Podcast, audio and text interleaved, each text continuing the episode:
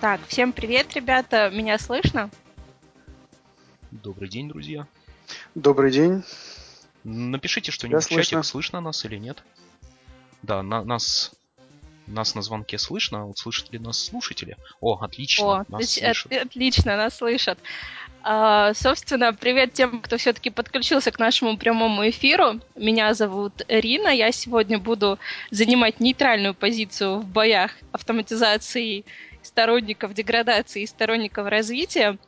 У нас довольно-таки холиварная тема. А, к сожалению, у нас было анонсировано, что будет трое замечательных людей, но, к сожалению, один замечательный человек не смог с нами сегодня побыть, поэтому у нас будет всего двое, но, тем не менее, мы от этого менее замечательными не становимся.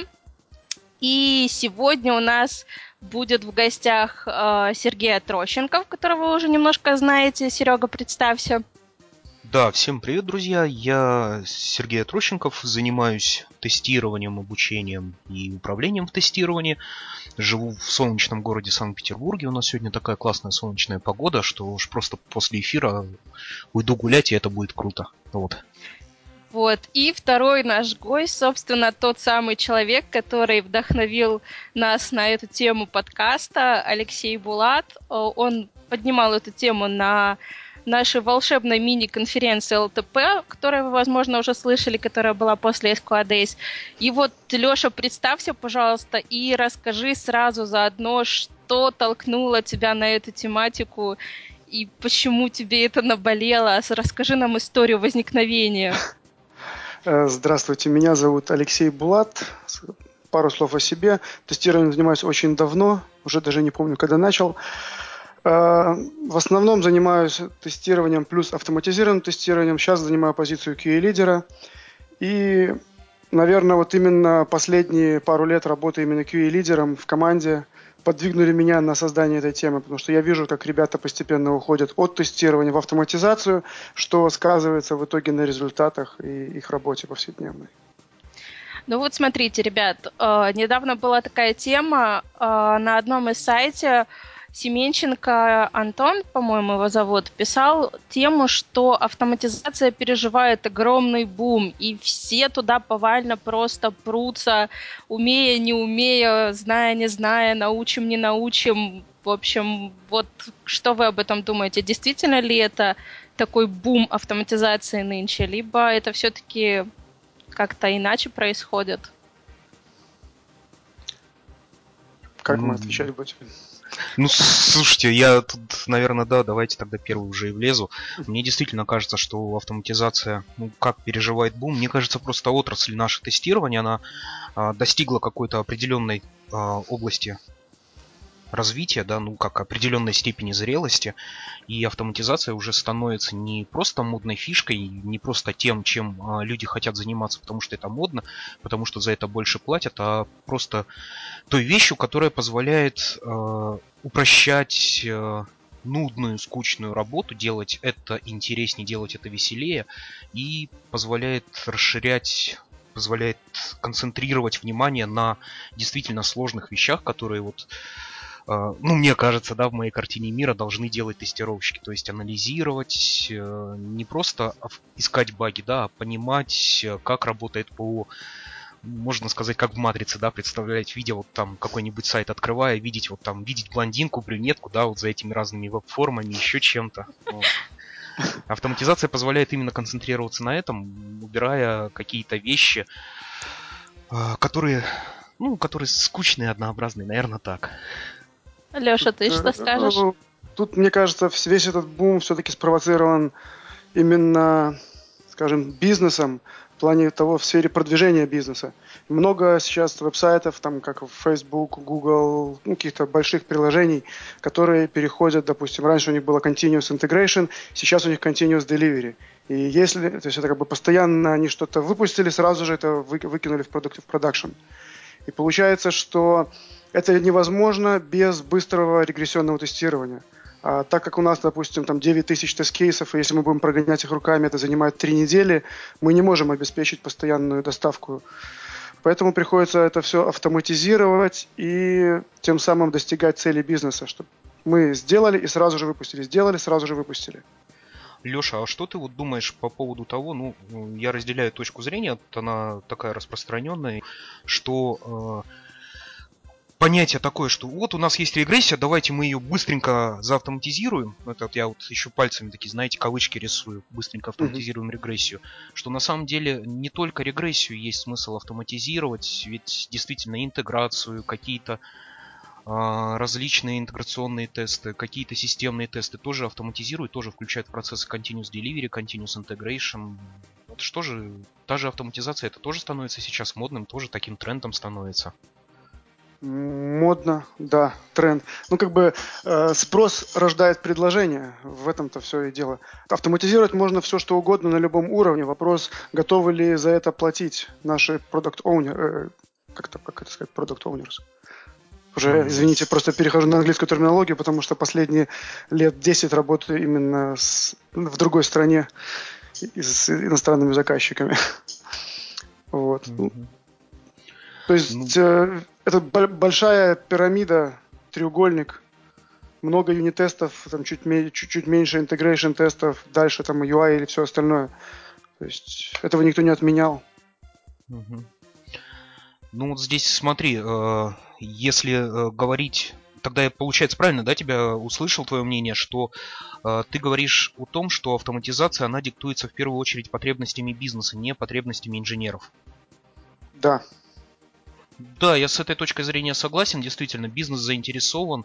И бизнесу это уго- удобно, угодно вот это вот continuous delivery, которое называют пых-пых и в продакшн, да? ну, в, узких, в узких кругах широкого, широкого IT. Вот. Да, есть такая штука.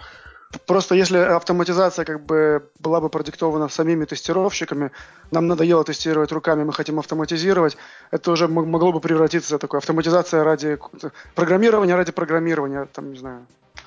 Угу. То есть мы в свое удовольствие что-то сделали, потом оно не работает, в свое удовольствие перестали это саппортить. То есть в, в конечном итоге заказчик нам платит за то, что мы делаем, за, за все то, что мы выполняем. Ну, если, да, он, согласен. если он не будет нам платить за автоматизацию, у нас просто не будет на нее времени. Слушай, Леша, а как тогда дело обстоит в продуктовых компаниях? Ну вот смотри, в моей картине мира, да, заказчик это человек, компания, которая заказала услуги. Это если мы говорим про работу с внешним заказчиком. Если у нас внутренний заказчик, это у нас, ну, скорее всего, маркетинг, да, выступает в роли заказчика. Он какую-то фичу, фишку, про продукт придумывает, который он продвигает. А, наша команда бросается на его разработку. А как здесь, э, по чьей инициативе происходит э, инициация автоматизации? Ну, тут вопрос такой интересный, насколько критично все то, что они будут выпускать. Это может быть продиктовано тем же продукт оунером если он достаточно грамотный, и он понимает, что э, все преимущества автоматизации. Это также может быть ему, как это, подкинуто, ему был сделан вброс, допустим, QA, что проще бы сделать, там, допустим, автоматизировать, и у нас это ускорит тесты, мы быстрее можем выдавать продукт тому же заказчику дальше. То есть это все как бы зависит от конкретно компании, там, состава людей, которые в команде сидят. А слушай, вот э, как ты думаешь, это важно ли там тому же внешнему заказчику, тому же маркетингу, вот это, ну, это, наверное, уже другая тема, да, важно ли там будет эта автоматизация или нет. Мне кажется, бизнес хочет получить продукт, который работает, который выполняет основные бизнес-требования. Так это может быть и дешевле проверить ручную, вручную. Ну. Я расскажу один пример. Я когда работал в Минске, у нас был заказчик, который, ну, он сам не понимал, что как это происходит, там, разработка. То есть ребята ему все, вот это надо сделать, это надо сделать. Он соглашался. В итоге через полгода проект умер. Просто ну, пришли нормальные QA на проект, которые сказали, надо протестировать здесь, здесь, и здесь, и здесь. И оказалось, что архитектура первоначально выбранная, она просто не выдержала того объема тестирования, который мы предложили. В итоге заказчик не потянул дальше проект, потому что у него не хватало денег на это. То есть mm-hmm. он его просто закрыл. Mm-hmm. Да, это здорово. Ну, слушайте, мне кажется, да, мы немножко с темы соскочили. Да, вы соскочили с темы. Давайте перейдем, собственно, к ней непосредственно. А, и перейдем, наверное, я хочу услышать версию Леши а, о том, уходят ли тестировщики в автоматизацию и почему они деградируют, какие опасности у тестировщика, который становится автоматизатором, чтобы вот деградирует именно. Вот как это происходит. Ой, а можно, Хорошо, можно сразу да. попросить еще уточнить термин деградирует? Мне потому что он как-то режет слух. Я не то что фанат автоматизации, да? Ну, Да-да-да, я тебя понимаю. В общем, деградирует, я расскажу всем, наверное, чтобы не было двухсмысленности. А, деградирует это не становятся тупыми, да, как в прямом понимании этого слова, а, скажем так, они становятся разработчиками. Они перестают тестировать, они разрабатывают непосредственно. Может быть, в этом в этом и есть вот смысл деградации, что он меняется от тестировщика больше к разработчику. Я понял, он, это кого? Он, он, он, он, он становится худшим тестировщиком, но лучшим разработчиком. То есть вот да, словах, это вот, вот хорошая штука. Ну вот давай, Леш, расскажи нам то поподробнее. Есть, ну, э, в двух словах, то есть как это можно описать. Допустим, давайте разберем все, кто такой тестировщик, а кто такой автоматизатор. То есть у них даже, у них, если рассмотреть, они оба тестируют, но автоматизатор больше занимается именно тавтология, автоматизация тестирования. Он пишет скрипты, он э, занимается фреймворками, выбирает какие-то инструменты лучшие для фреймворка. У него голова уже забита не тестированием, а забита, как ему лучше автоматизировать конкретный тест. То есть конкретную вот какую-то часть там функционала сделать лучше ему. И из-за этого он, получается, меньше времени тратит непосредственно на тестирование. Ну, а как, допустим, чтобы ты улучшил какой-то скилл в каком-то направлении, ты часто должен ну, сделать много повторений, часто должен заниматься этой предметной областью. А так как ты, получается, переходя в автоматизацию, перестаешь уже тестировать так активно, этим, тем самым твой этот самый скилл тестирования, он просто немножко притупляется, какие-то вещи забываются, какие-то вещи просто ты выкидываешь из головы, их нет уже, ты их, ты их не делаешь. Или на какие-то вещи ты смотришь по-другому, еще уже считаешь, что их и не нужно делать. Там, как бы. Ты переходишь на другой немножко уровень. Вот. И, то есть, как бы можно взять такой пример, вот я вот люблю приводить. Есть легкая атлетика, такая дисциплина, есть спринтеры, которые бегают 100 метров. А есть дисциплина там пятиборье или десятиборье. Они, вот, автоматизаторы это десятиборцы. Они вроде бы и бегают, там, и прыгают, и копья метают, но они не могут пробежать спринт, ну, 100 метров быстрее, чем спринтер. Угу. То есть, э, вот такой небольшой пример, вот, как бы, вот, почему я так считаю. Серег, я знаю, что у тебя немного другая точка зрения. Поделись ею. Да, ну вот э, мне здесь э, кажется, что если мы э, говорим об автоматизации тестирования, да, это действительно, это разработка. Но это, это разработка, которую выполняют тестировщики. Ну, либо это могут делать разработчики, ну, в нашей терминологии, да, уже люди без э, люди, которые окончательно уже деградировали, с которыми уже все потерянные для общества люди, да, вот. ну, хотя я так не считаю, а, вот, а, но это тем не менее остается тем же тестированием, а, да, какие-то вещи, какие-то детали во время автоматизации вы на какие-то вещи вы смотрите как разработчик, но вы смотрите именно на свой код, не на код продукта, для которого вы пишете автотесты. Вот. Если, если у меня а, стоит задача что-то автоматизировать э, в тестировании, автоматизировать какие-то действия, автоматизировать, пусть будет это проверка, да, проверка каких-то веб-сервисов, например.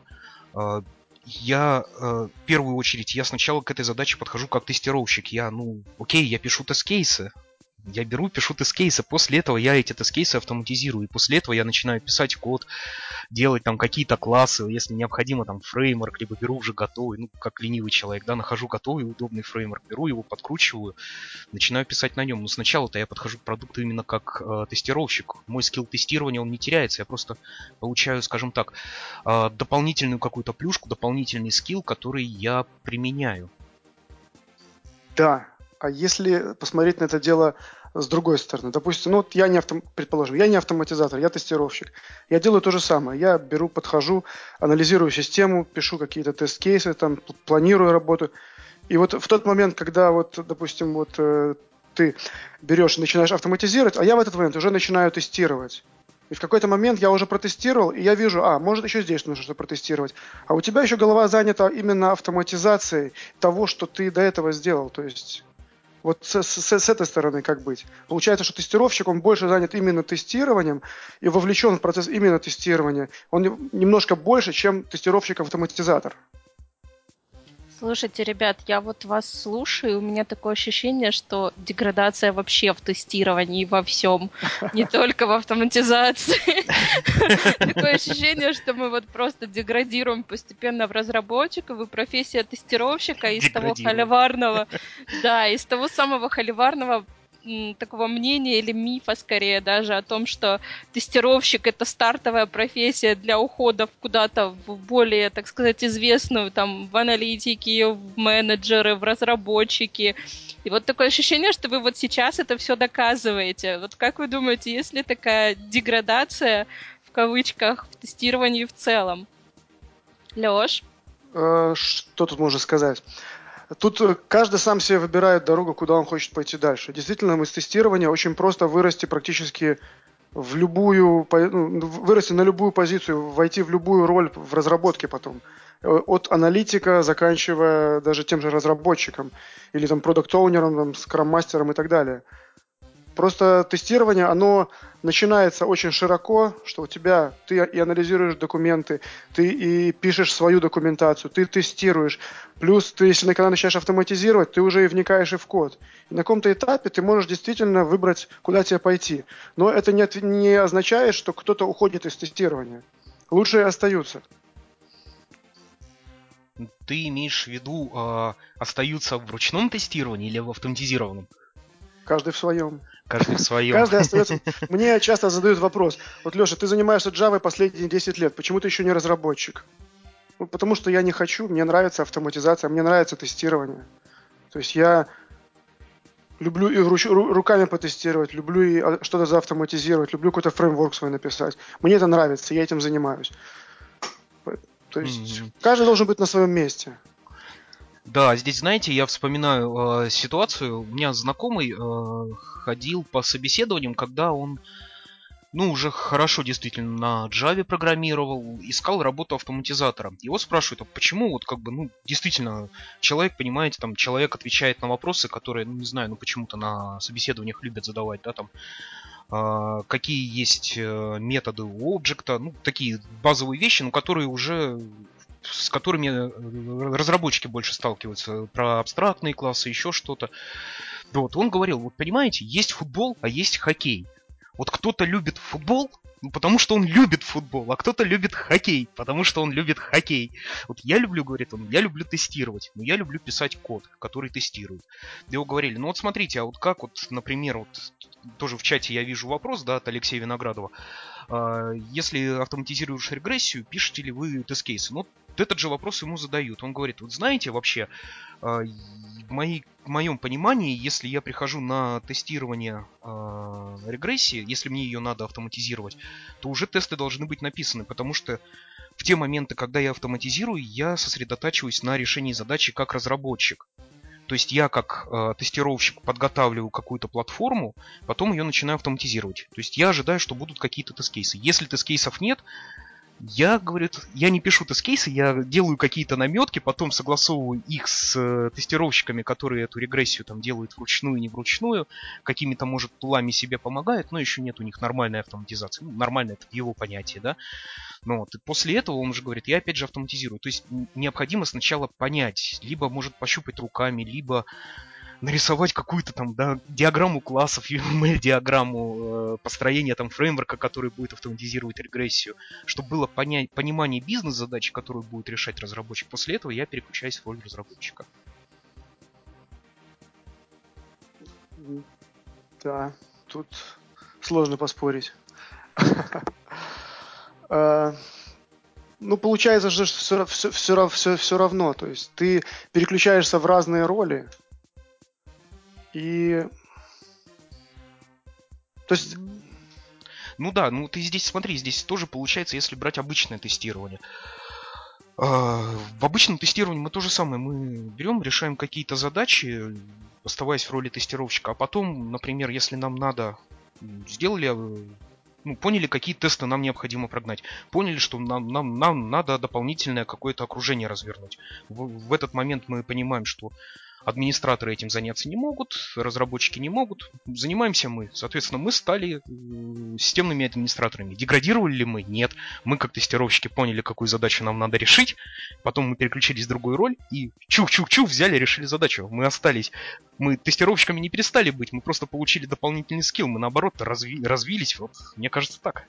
Это скорее волк влез в овечью шкуру просто, понимаешь? Как бы ты можешь стать на сторону пользователя, рассматривать приложение с точки зрения пользователя. Ты можешь попытаться стать на место своего э, начальника, можешь попытаться стать на место своего э, друга, можешь попытаться стать на место кого угодно. Ты можешь одевать какие угодно маски, ты при этом останешься тестировщиком. Главное, чтобы ты, пока меряешь маски, не потерял своего тестировщика. Да, Ирина, спасибо большое. Очень, очень хорошо сказала. Да, Слушайте, ты, ты знаешь, вот... что неплохо. Э, пожалуйста. Вот э, у нас, кстати, сейчас, как я уже говорила, третий гость отсутствует. У него была такая мысль, которая мне показалась немножко, возможно, имеет право даже на жизнь. Э, он считал, что деградация автоматизаторов о которой мы говорим, естественно, переносная деградация происходит больше в Европе. То есть туда больше идут в программисты, а при этом тестировщики, которые идут в автоматизацию в России там, или в Украине, они остаются все-таки больше тестировщиками-автоматизаторами, потому что э, либо не достигают того уровня, чтобы перейти прямо на программиста, либо, может быть, у них действительно отсутствует желание, либо просто нет такой возможности. Что вы по этому думаете, Лёш? Ты как у нас представитель из Европы, из Амстердама, из Нидерландов. Расскажи, как у вас это? Тут э, я думаю, что оно не так сильно отличается, вот как э, в Европе, что в России, в Беларуси, Украине. Здесь э, у людей менталитет немножко другой. Они где-то больше стараются делать то, что им больше нравится. То есть, допустим, у голландцев есть такая черта, что они не стараются заработать все деньги мира. То есть они ради там какого-то небольшого подъема в зарплате, они не будут там менять свое место, они будут сидеть и работать. То есть э, работа должна быть в удовольствие. Если, допустим, мне нравится автоматизировать, он будет автоматизировать и все. Ему захочется программировать, он пойдет и будет программистом. То есть... Сереж, а ты что скажешь? Ну, мне здесь... Как представитель России. Мне сложно говорить действительно о Европе, но в России, да, в России есть такая тенденция, особенно вот собеседуя людей, очень часто очень многие люди говорят, что вот я хотел бы заниматься автоматизацией, Притом это бывает, люди приходят, да, там с годом опыта, ты у них спрашиваешь, да, окей, супер, а вы что-нибудь читали, что-нибудь делали на эту тему? Люди ничего не делали, может, они более ленивые, им это нравится, им это хочется, но они не делают этого. Может, у них другие приоритеты.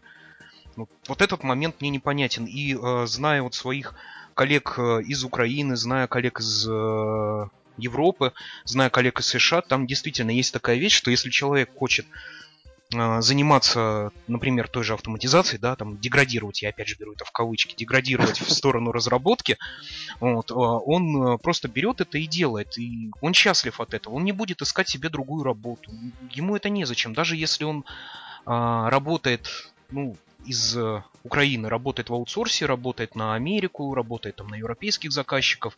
У него есть четкие задачи на ручное тестирование, которые он делает как ручной тестировщик. Но он занимается еще параллельно автоматизацией. Потом же эту автоматизацию можно еще и продать заказчику и дополнительно компании принести деньги. Люди подходят к этому так. В России такой подход я встречал, но очень редко. Почему, не знаю, но вот так вот оно и есть. Тут а... еще угу. что сложно, когда, допустим, Беларусь, Украина, Россия, скорее всего, там много аутсорсинговых компаний, которые работают на западных заказчиков. И заказчик покупает сервис. Он покупает людей, которые выполняют какую-то работу. Там угу. тестирование, автоматизация. Поэтому, если он покупает просто тестировщиков, ему автоматизация не интересна в этот момент. Ему нужно, чтобы люди выполняли задачу по тестированию. Если он потом поймет, что автоматизация ему принесет какую-то прибыль, он наймет себе автоматизаторов, либо скажет этим же тестировщикам, они переквалифицируют, если вы случайно в автоматизаторов. То есть деградация, я подведу такой некий итог из вышесказанного, деградация у нас происходит а, точнее, она зависит от самого человека. Если вам нравится тестирование, то вы остаетесь в автоматизации, вы тестируете, просто наращивая себе скилл, развиваясь в тестировании. Если вы э, хотите быть программистом, и вам это больше нравится, чем тестировать, то вы постепенно из тестировщика просто используете это как плацдарм для дальнейшего своего развития программиста, вы стараетесь уйти туда. Правильно я говорю? Да, Да, то есть вот как, как, как вариант такого роста карьерного можно предложить тестировщик, автоматизатор, а дальше архитектор именно в области ну, обеспечения, ну, тестирования. Как получится, да. Да, Сереж, либо согласен? тестировщик, автоматизатор, тим лид, куда-то дальше так пойти. Угу. Ну, если, если рассматривать, да, если рассматривать как э, некие карьерные шаги для человека, которого прет автоматизация, у которого там искра горит, да, не просто потому, что там за автоматизацию, например, больше платят денег. Да, я с этим согласен. Это Слушай. хорошее развитие. И у меня, кстати, у меня есть маленький пример. Э, человек уехал э, в Штаты, он уехал э, туда работать деф-тестом, разработчиком тестирования, и в итоге переквалифицировался в разработчики. Сейчас он архитектор большой компании. Притом архитектор не просто в тестировании, а архитектор уже... Ну, человек освоил хорошо программирование, хорошо знал бизнес-область, э, бизнес-систему, хорошие навыки архитектора, и вот он развил, развился в архитектора, то есть он уже строит архитектуры для разработчиков, не только для тестировщиков. Есть такое. У меня есть такой небольшой вопрос к вам обоим. А, вот я, допустим, человек, который, если не попробует, он не знает, его это или не его.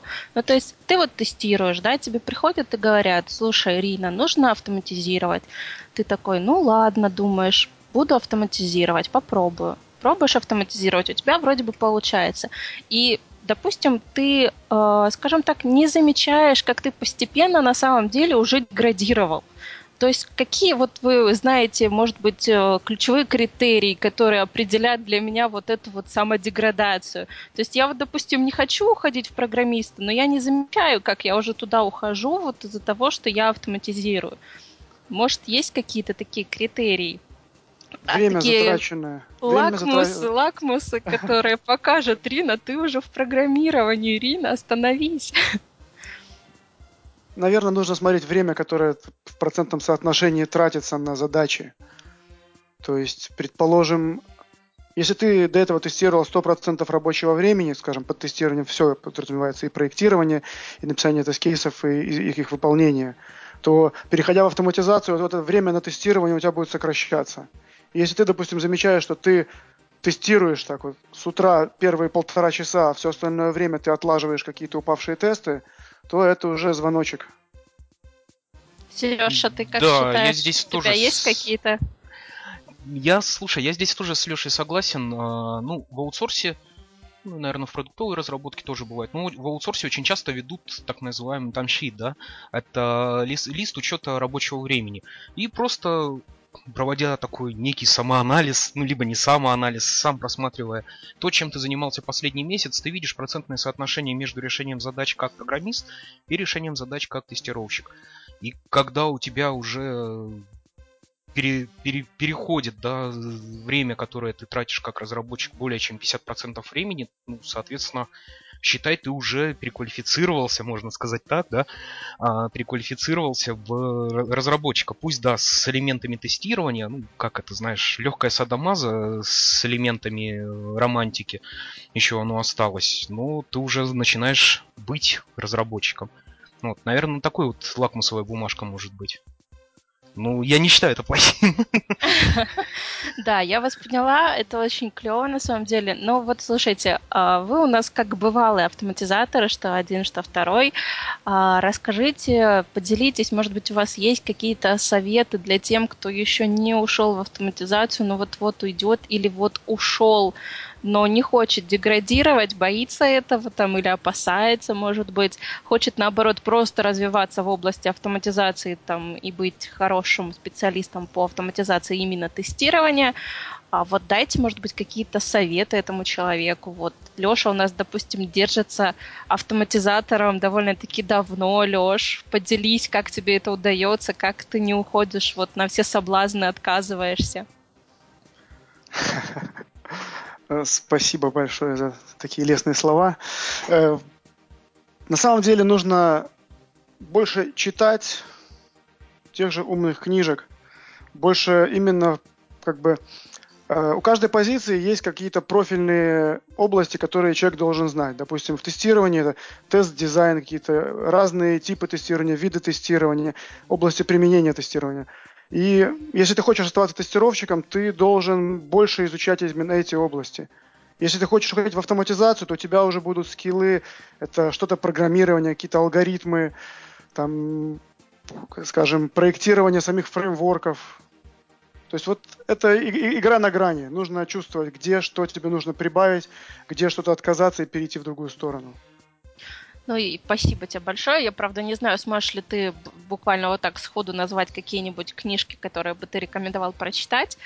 А, а для кого? Я могу, например, ну, я думаю, Леша тоже. Во-первых, э, sorry, что я влез, я всем рекомендую ресурс, который э, Леша создавал. Я на самом деле это осмысленно тестированию начал учиться в свое время с ресурса tester, э, tester.com.ua, это который позже стал software-testing ом, и с Лешиного ресурса, это про тестинг.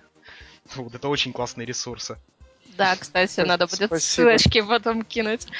А, да, вот Леш, видишь, какой-то хороший. Сереж, ну а у тебя есть у самого еще какие-то, помимо Лешиных, вот такой, может быть, какой-то совет бывалого, так сказать? Э, как развиваться? Ну, смотри, если говорить о развитии в тестировании, да, очень часто, ну, в ручном тестировании, тест-дизайне, очень часто люди говорят, ну, все, там, потолок достижим, да, ты освоил классы эквивалентности и граничные условия, но это ха-ха, на самом деле, что человек их быстро освоил. Спорное утверждение. Вроде, вроде бы это просто, но на самом деле там очень, очень глубокая эта вещь. Но вот есть замечательные книги по тест-дизайну, ну, базовый, да, это тот же Ли Копланд, а, практическое руководство по, по тест-дизайну, ну, на английском там Practice Guide. Practitioner Guide to Software Test Design. Да, да, да. Ну, вот шикарная книга. Люди, обычно прочитав эту книгу, говорят, ну все, я знаю все о тест-дизайне, о тестировании. Ну, это же на самом деле не так. Ну, вот, развиваться это бог с ним, с бизнес-областью, хотя это тоже очень важно ее понимать, э, понимать, как работает пользователь, понимать э, user experience, понимать некие основы юзабилити. Не обязательно это проверять, но понимать это необходимо, потому что с этим сталкиваешься, в эту область можно развиваться. А автоматизировать ту же проверку юзабилити, конечно, можно, но это будет очень дорого стоить, я думаю. Это да. А если говорить про... Да-да-да. Дальше. Вот у нас тут в чатике а, Евгений говорит, что он не хочет развиваться в автоматизацию, ему хватило немножко покодить на фрилансе, а, но он высказывает такое мнение, что сейчас, если ты не автоматизатор, то на работу тебя практически не возьмут. То есть, э, если у тебя нет навыков автоматизации, работу найти очень сложно, даже если ты хочешь остаться просто в мануальном тестировании. Поддержите это мнение или нет? Сейчас, чтобы взяли на работу, нужно иметь какой-то уникальный скилл. У кого-то это, допустим, знание PHP плюс WebDriver плюс тестирование. У кого-то это Java плюс какой-то инструмент еще и плюс там тестирование. Возможно, если кто-то хочет остаться именно manual тестировщиком, у него должен быть набор такой багаж, как это сказать, инструментов, по, которые помогают ему в повседневной работе. Он должен просто дать заказчику, э, работодателю понять, что он не просто manual тестировщик, он именно инженер. Он знает там 3, 4, 5 инструментов там, по там, проектированию тестов, по работе с базой, с базой данных. Он, он помимо автоматизации знает еще что-то, чтобы работодателю именно было необходимо. И вот именно в эту сторону профилироваться. То есть больше работать с инструментарием в этом случае. Да, я здесь то же самое э, добавлю, что э, инструментарий, он действительно очень важен. Это, например, ну, казалось бы, да, простая вещь, как э, Developer Tool для браузеров. Но это вещь, которая, в принципе, она не для автоматизаторов, ну, не только для автоматизаторов, но она очень хорошо помогает и в ручном тестировании. Э, рекомендую э, по этому поводу посмотреть э, запись с SQA Days, э, с последней, 17 фамилия докладчика Калида, если я не ошибаюсь. Он рассказывал про э, тестовое задание. И очень классно на примерах да, да, показывал, как, очень вообще шикарно на примерах показывал, как с помощью такого инструмента IE Developer Tool, да, ну, не, не только IE, там, Firebug, э, DevTool, который браузеру идет, как можно, э, как это может помочь в тестировании. И вообще вот он показывал о подходе а, к изысканиям, к исследованиям продукта, да, к попытке диагностировать проблемы продукта, вот используя вот этот инструмент. Это, ну, это инструмент, который не автоматизатора. Вот. Если говорить про то, что э, востребовано или нет э, в вакансиях, в рабочих, господи, как же это называется, при, при приеме на работу знаний автоматизации, часто пишут, что нужна автоматизация, нужно знание Java, веб-драйвера, ну, просто потому, что это на слуху. На самом деле это даже не используют в фирме. И они могут согласиться на использование, например, а, селенида вместо написания фреймворка с нуля. Они могут согласиться на использование C-Sharp плюс веб-драйвера могут согласиться на другие какие-то, ну, функциональные тесты, могут согласиться на функциональное тестирование с помощью Gmeter. Но работодатель бывает так, что пишет те вещи, которые на слуху, и кажется, что их надо внедрить. Хотя на самом деле задача у него другая, и хочет он решить другую задачу. Вот, поэтому вакансия это не сильно большой показатель, но можно писать на эти вакансии, и, возможно, вы предложите другое решение работодателю вместо каких-то написания, написания кода вместо программирования. Ну, ты уже заговорила о конференциях. Я предлагаю переходить к нашим постоянным рубрикам. Первая рубрика у нас это новинки. И я знаю, Сережа, что у вас была в Питере недавно встреча тестировщиков. Расскажи, как она прошла, а я потом расскажу про нашу встречу, которая прошла в Москве. Да, у нас э, в Питере на по-моему, на прошлой неделе или на позапрошлой, на прошлой неделе была ночная конференция, ночная антиконференция. А, она называлась «Сказки для Сереги». Вот, меня там виновником торжества поставили. Да-да-да. Вот, это был, был приятный сюрприз. Я был в отпуске, никого не трогал. Приезжаю, тут вижу анонс этот. Ну окей. А, конференция была ночной, э, антиконференция. Антиконференция это такой формат, когда люди приходят, которым есть что рассказать, э, пишут темы, выписывают темы, и за эти темы голосуют те люди, кто тоже пришел на конференцию. И в зависимости от голосов э, строится программа. И мы поговорили про такие темы, как э, ценности тестировщика, поговорили про темы, э, когда начинать тестирование, то есть не критерий начало тестирования, да, вот как появились требования, начали тестировать. Нет. Имеется в виду э, критерии, некий quality gate для билда, который передается в тестирование. Поговорили про такую классную вещь, как правильно давать 5. Это вот high five, дай 5. Ну вот.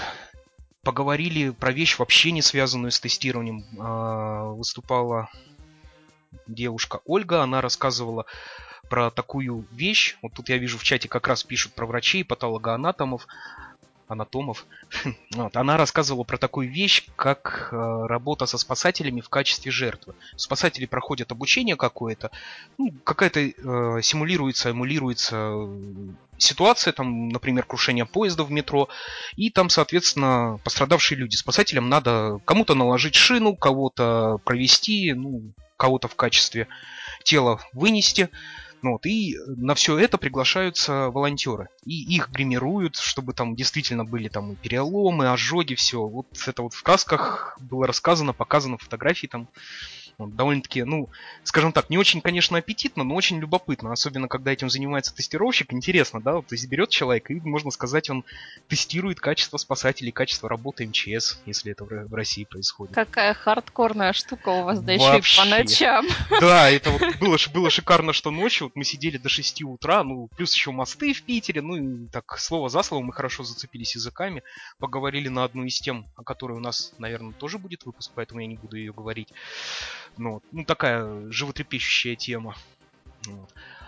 Вот. Сережа, а можно у вас как-то, я не знаю, может быть, отчеты какие-то по... Вот мы пишем отчеты там, допустим, о том кратко, как вот все прошло, или там, может быть, даже видео какие-то, или хотя бы аудиозаписи. Вот очень интересно это все как-то посмотреть, вот чтобы, ну, не только в Питере, а вот и дальше распространялось как-то.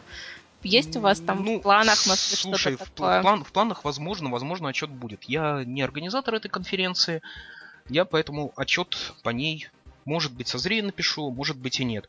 Вот. Ну, я думаю, будет некий отчет описания о том, что же, что же было, плюс ссылки на презентации, какие были показаны, либо ну, на какие-то вещи ссылок не будет, потому что некоторые вещи мы обсуждали без презентации, антиконфер... формат антиконференции это позволяет. Я думаю, по этому поводу мы напишем. А видео и аудио мы не писали. У нас такое да, не, очень неформальное клево хотя бы презентажки посмотреть, которые были. А, у нас была, соответственно, 20 июня встреча в офисе Mail.ru. Они у нас очень клево в этот раз все организовали. А, у нас была отличная видеозапись, можно сказать, профессиональная, благодаря, видимо, которой а, мы получили номинацию «Стоп снято» по версии блога а, Андрея Ладучка. А, вот, и, собственно, можно посмотреть о ней. Я сейчас кину в чатик ссылочку. А, Собственно, там же можно будет перейти посмотреть отчеты, посмотреть видеозаписи. У нас выступал Роман Ивлиев с очень клевым докладом про метрики, выступал Леша Баранцев про то, как выращивать автотесты, актуально для данной, так сказать, тем программы нашей сегодняшней. И выступал Максим Пугачев, рассказывал про High Cloud проекты, о том, как у них все устроено и как это все тестируется. Собственно, следующая у нас планируется встреча тоже довольно скоро. Если тут есть кто-то из слушателей у нас или будет потом слушать записи из Москвы, приходите к нам. Встреча проходит бесплатно. А следующая встреча у нас будет посвящена мобилкам. А, и мы будем а, рассказывать точнее, мы будем в этот раз локализоваться менять локацию мы будем не в Mail.ru, а где мы будем конкретно, я потом расскажу, скорее всего, в этой компании у нас записи не будет, поэтому приходите слушать, мы потом выложим все, что сможем. Да, я хотел бы э, хотел бы добавить по поводу вот этой записи московской конференции. Я посмотрел Романа Ивлева и Алексея Баранцева. Это там действительно очень шикарные доклады потратьте время, даже инвестируйте это время в себя, я вот так это сказал. Там очень, очень классные, и сами докладчики очень классные, и темы, которые они рассказывают, темы, как они их раскрывают, очень здорово сделано. Вот. Э, следующая наша новость. Это 16 июля состоится встреча клуба QA комьюнити в городе Героя Одесса. Это будет 12 по счету встреча. На ней выступят инженеры э, Константин Коваль и Элина Азадова. Темы достаточно интересные, поэтому рекомендую сходить послушать, посмотреть. Э, тема Константина будет «Стратегия планирования регрессионного тестирования в agile проектах». Я думаю, что это интересно всем. А тема Элины будет э, это посвящена юзабилити тестированию, что за зверь юзабилити и как его протестировать. Поэтому всех приглашаем. Количество мест ограничено, поэтому регистрируйтесь заранее. Да, еще тогда, тут если вот речь о всяких событиях, мероприятиях, а, в Москве в октябре будет проходить конференция СЕКР. Довольно-таки крупная конференция, она научно-промышленная. А, в ней, то есть, есть и практики из области, в ней участвуют и люди из науки. Она посвящена, ну, в целом IT, да, современным проблемам в IT. Это и разработка, и тестирование, и менеджмент. Эти темы раскрываются очень шикарно, и туда еще идет прием докладов. Поэтому, если кто-то из слушателей хочет выступить, то welcome, подавайте доклад. И вообще конференцию Секр я рекомендую, потому что это пожалуй, первая айтишная конференция, которая не от э, вендоров, не по каким-то продуктам, куда я пришел и где увидел такое количество людей в костюмах, которое зашкаливает. Это было настолько круто, настолько здорово. Вот. Ну и плюс там хорошие темы поднимаются. Да. Ну и, наверное, автопати неплохое. Да, да, да. Автопати на всех конференциях неплохое. А в октябре, в начале, в самом также в Москве будет отличная конференция. В этот раз она все-таки проходит в Москве, наконец-то. А, это конференция Лен Камбан.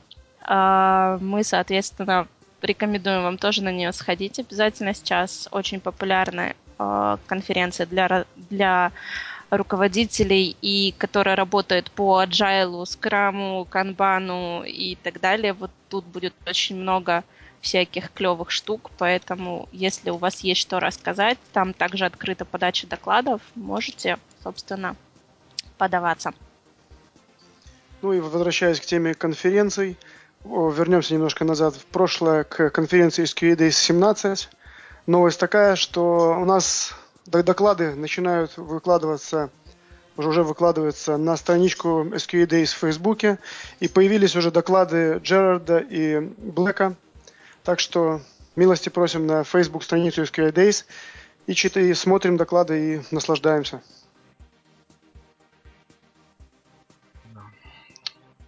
Ну, тут тогда, я не знаю, наверное, наверное с анонсами конференций можно пока попридержать, они, они еще будут, они да, происходят я думаю, часто. пока они еще скоро будет также подача на SQADS, я так подозреваю, уже в следующем месяце, да. возможно, но давайте пока на них закончим, хватит событий на сегодняшний день.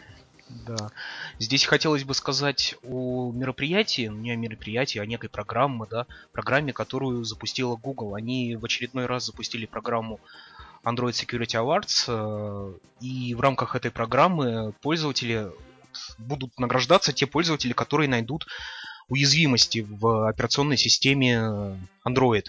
Ну, там, конечно, есть ограничения, что уязвимости должны быть на, найдены на Nexus 6, Nexus 9, еще какие-то там дополнительные ограничения, но обещают за это вполне такие хорошие денежные призы, поэтому если, опять же, вы интересуетесь тестированием безопасности, вы любите поковыряться в приложениях, любите поковыряться в железе, то вполне, вполне это может вас заинтересовать, почему бы нет. Возможно, ваше имя там всплывет в победителях, это будет круто. Мы вас позовем в эфир.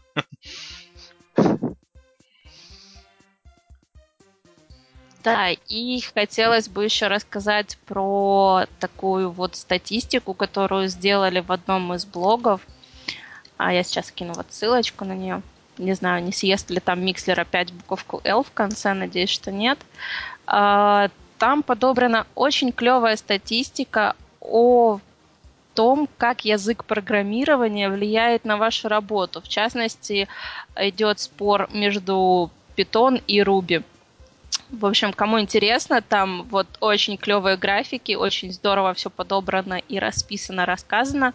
Статья, правда, на английском языке, но если вы интересуетесь этой областью, то, в принципе, вам пригодится такая вот статистика. Если вы тем более выбираете, какой язык вам начать изучать, Python или Ruby, а, может быть, вам данная статья немножечко подскажет и поможет. Учите Java как... либо C-Sharp. Да, да, да, как это быть, как это все изучать. Так, и тебе... Ну, ну, новости нашего радио, да? Ну, Прод... да, ну, да. Хочется сказать, что до сих пор еще идет конкурс порошков. И он идет до 31 июля.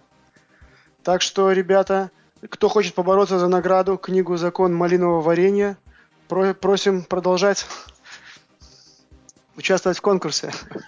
Да, и немножко о том, что такое порошки. Да, порошки это юмористический такой стишок, э, юмористическая форма стихосложения.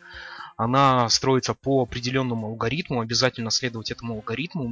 Я постоянно вот об него запинаюсь, особенно, ну вот, например, да, э, вот у нас э, на сайте, на сайте K а, такой вот стих написан. А, Порошок. Сижу, программы не выходят. Сейчас начальник мне задаст. И тут от тестеров приходит подкаст. Вот, а мне хочется продолжить, дальше бежать. Подкаст, подкаст, подкаст, подкаст или еще что-нибудь там. Вот. Есть правила. Соответственно, правила такие, что должно быть 4 строки, 4 строки, рифмуется вторая строка и четвертая, последняя строка. Количество слогов по строкам 9, 8, 9, 2. И Обычно пишется все строчными буквами, не пишутся нигде заглавные буквы и не ставятся знаки препинания, чтобы человек, который читает, сам дорисовывал свои фантазии, что же хотел сказать автор. Вот, включайтесь, у нас э, есть стихи, которые уже комментами к блогу кинули, присылают на почту. Давайте включайтесь. Книга хорошая, книга отличная. Она стоит того, чтобы проявить свое творчество. Я в этом глубоко убежден. Да-да, потом я буду высылать книги, потому что они все у меня. Будете общаться со мной лично, если выиграете. Вот, и будем с вами обговаривать условия вашей доставки и ваши адреса, явки и пароли. А, собственно, на этом про новинки у нас, наверное, все. Следующая рубрика у нас «Плач Ярославна». В этой рубрике только я. Потому что у всех остальных было все хорошо, а у меня вот была проблема. Проблема у меня связана с такими волшебными операционными системами и приложениями, как Windows 8 и Skype. Собственно, проблема у меня до сих пор не исправилась. А проблему мы обнаружили на прошлом подкасте, в котором я участвовала. Это был подкаст про отпуска. Я там разговаривала как инопланетянин, Серега потом вытягивал звук как мог, а, за что ему спасибо, конечно, огромное, но все равно проблемы как бы наблюдаются. И тем, кто нас слушал, просто вот памятник в виде ушек нужно поставить, потому что это было слушать невозможно, я слушала и ужасалась. Собственно, проблема скайпа началась с того, что он у меня просто закрывался. Он мне показывал, что разговор идет, все участвуют в звонке, а на самом деле из звонка я уже выпала. А, что там только не происходило, это были большие танцы с бубном, чтобы вообще хоть как-то закончить подкаст и хоть как-то в нем поучаствовать. После него я вот кинула ссылочку, я что только не делала, я из одной из, из рекомендаций, которые мне вот давали коллеги по подкасту и просто тестировщики, э, и в том числе мои системные администраторы, которые там распиливали мою Lenovo йогу на запчасти и шурупы и забирали обратно, э, рекомендовали поставить просто скайп, который десктопный, потому что у меня ноутбук Lenovo Yoga, и в нем идет скайп, который заточен под сенсорные экраны. А, я поставила этот десктопный скайп, начала пытаться с ним как-то работать. Он у меня жестоко тормозил по 5 минут, отправляя сообщения. И после этого мне пришло волшебное сообщение от Windows, который мне э, написал письмо на румынском языке. Он что-то знает, ребята что-то знает обо мне, чего не знаю я сама. Вот. И он мне прислал о том, несколько такое угрожающее, я бы сказала, письмо. Может, это, конечно, Google так угрожающе настроен был на, на Windows и Microsoft, и так перевел его. Потому что он мне сказал, что я должна использовать Skype только, который идет для рабочего стола под Windows, это который для сенсорных экранов. И при этом он еще сказал мне, что если я этого сама не сделаю, то он мне завтра, 5 июля, я что-то сделает, что я не смогу подключиться к десктопному скайпу. Я вот очень жду завтрашний день.